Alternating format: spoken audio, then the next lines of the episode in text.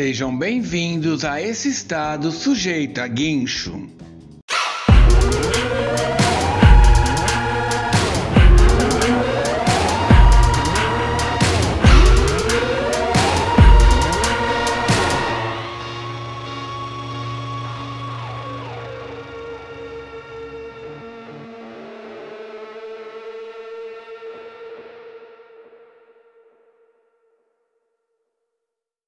No episódio de hoje, equipe brasileira de skate parte rumo à Califórnia que ruma a Tóquio. Então é isso, né, cara? O skate vai fazer as suas estreias agora nas Olimpíadas de Tóquio de 2021. Dizem que é um dos jogos mais importantes, né, de todos os tempos.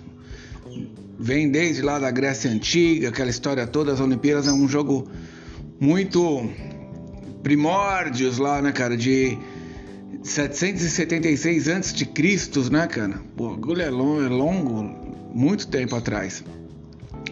Então, o que acontece, né, cara? Quem é que foi para essa Olimpíada aqui do Brasil, exatamente? Para a equipe Parque, que é o que tá na moda agora, que é o que todo mundo anda, né, cara?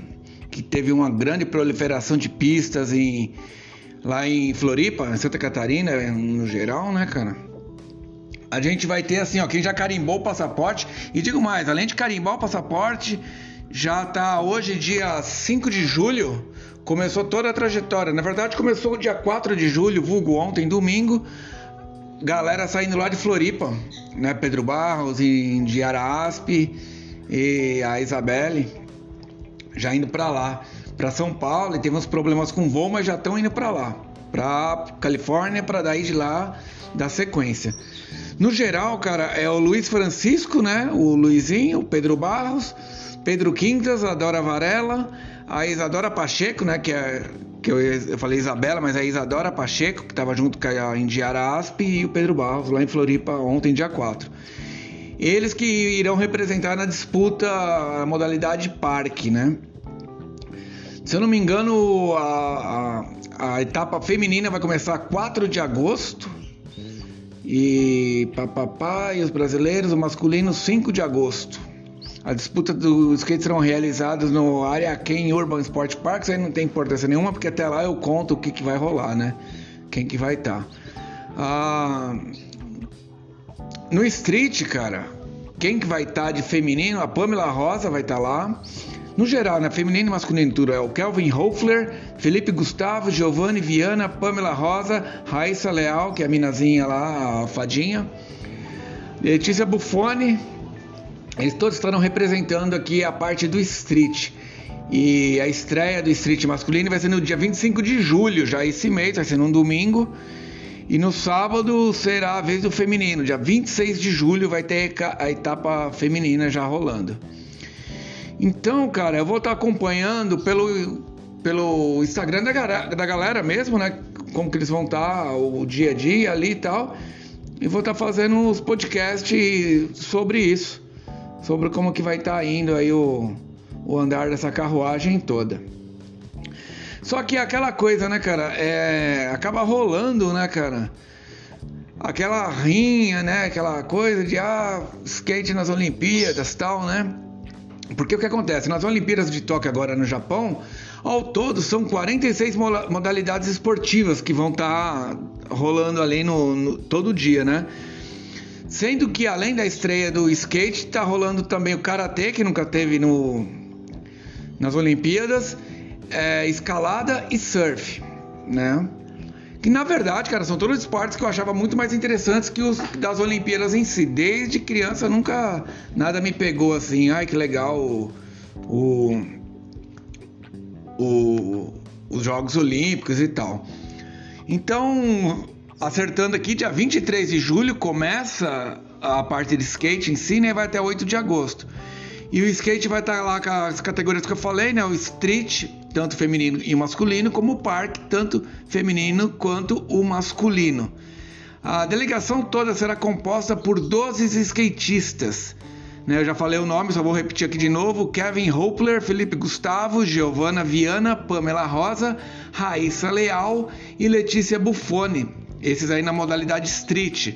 Já no parque vai estar sendo competido aí pelo Luizinho Francisco, Pedro Barros, o Pedro Quintas, a Dora Varela, a Isadora Pacheco e a Indiara Aspe, todos eles aí na categoria parque, né? Como todo mundo já ficou sabendo, cara, não foi muito sem conflito que isso aí rolou, né? Que eu tava falando aqui no início do podcast, o skate para integrar nas Olimpíadas, né, cara? Muita gente fala, cara, que não tem o porquê fazer isso, porque o skate não é um esporte em si, né, cara? Ele é muito mais que isso, é um estilo de vida, é uma filosofia, é muito mais que aquilo tudo. Já rolou até frases célebres, né, do Tony Hawk, dizendo que os Jogos Olímpicos precisam muito mais do skate do que o skate precisa dos Jogos Olímpicos, né, cara? Isso aí teve até uma grande repercussão na época que foi dito isso. Se não me engano, foi numa revista especializada de skate aqui do Brasil. Mas o que acontece? Isso rolou por causa que o Comitê Olímpico Internacional, né, que é o COI, ele buscava trazer uma aproximação com o skate, né, visando renovar a imagem das Olimpíadas, já que esses esportes tradicionais, como eu já vinha falando, não atraía ninguém, né, cara? Como eu dei exemplo de mim mesmo, nunca me atraiu, da mesma forma não atrai muito jovem até hoje. Então eles falaram, vamos trazer skate, vamos trazer o surf, vamos trazer a escalada, que vai trazer essa galera da geração Z, né?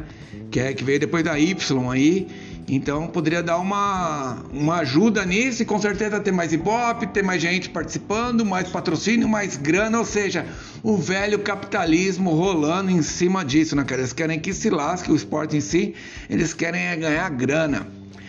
Já no campo acadêmico, né, cara, tá sendo escassos vários estudos relacionados sobre a presença dos skates nas Olimpíadas, porque tá todo mundo com um processo muito inicial ainda, né, cara? Todo mundo uma grande avaliação e não tem muito como saber como que vai funcionar o skate na essência das Olimpíadas, né? Porque, como eu disse, é o início, né, cara? E que eu havia falado ali, né, cara? O skate ele é muito mais que um esporte, ele é um lazer, um estilo de vida, um comportamento, né, cara? Expressão artística através do rap, da música também, então é meio difícil de enquadrar ele como um esporte. Por outro lado, ele também pode ser utilizado como ferramenta para tirar pessoas de situação de risco, aquela coisa toda e papapá.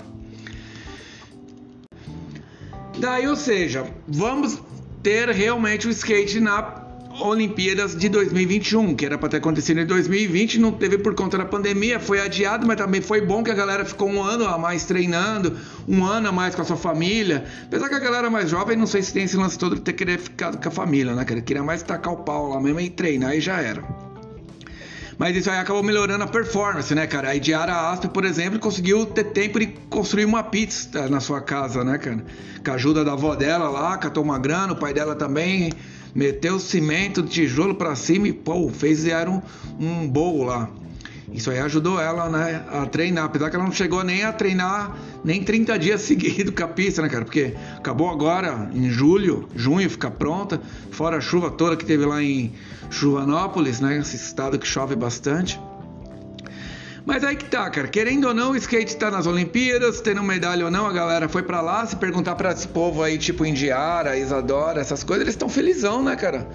Indo pra lá, não tem esse lance do skate como foi pra mim, que eu andei nos anos 80, 90, que era coisa de expressão, uma faculdade punk, né, cara? É outra visão, é outra coisa.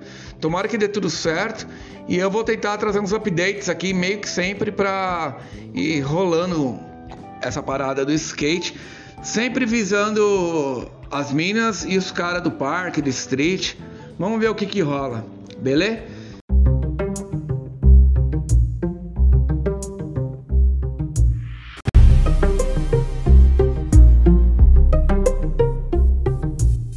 Se você se identifica com skate, se identifica com esporte, se identifica com podcast, quiser saber um pouco mais, só entrar em karma.news. Lá você vê como que você pode ajudar também a gente aí, que no caso sou eu mesmo. Tem uma parte de contribuição lá no apoio e tal. Então só ouça e fala qualquer coisa e já era, beleza? Então espero um próximo episódio estar aí vivo para poder entregar outro para vocês. Ou para mim mesmo, que isso aqui na verdade é só um desabafo, ninguém ouve. Então é nóis, valeu.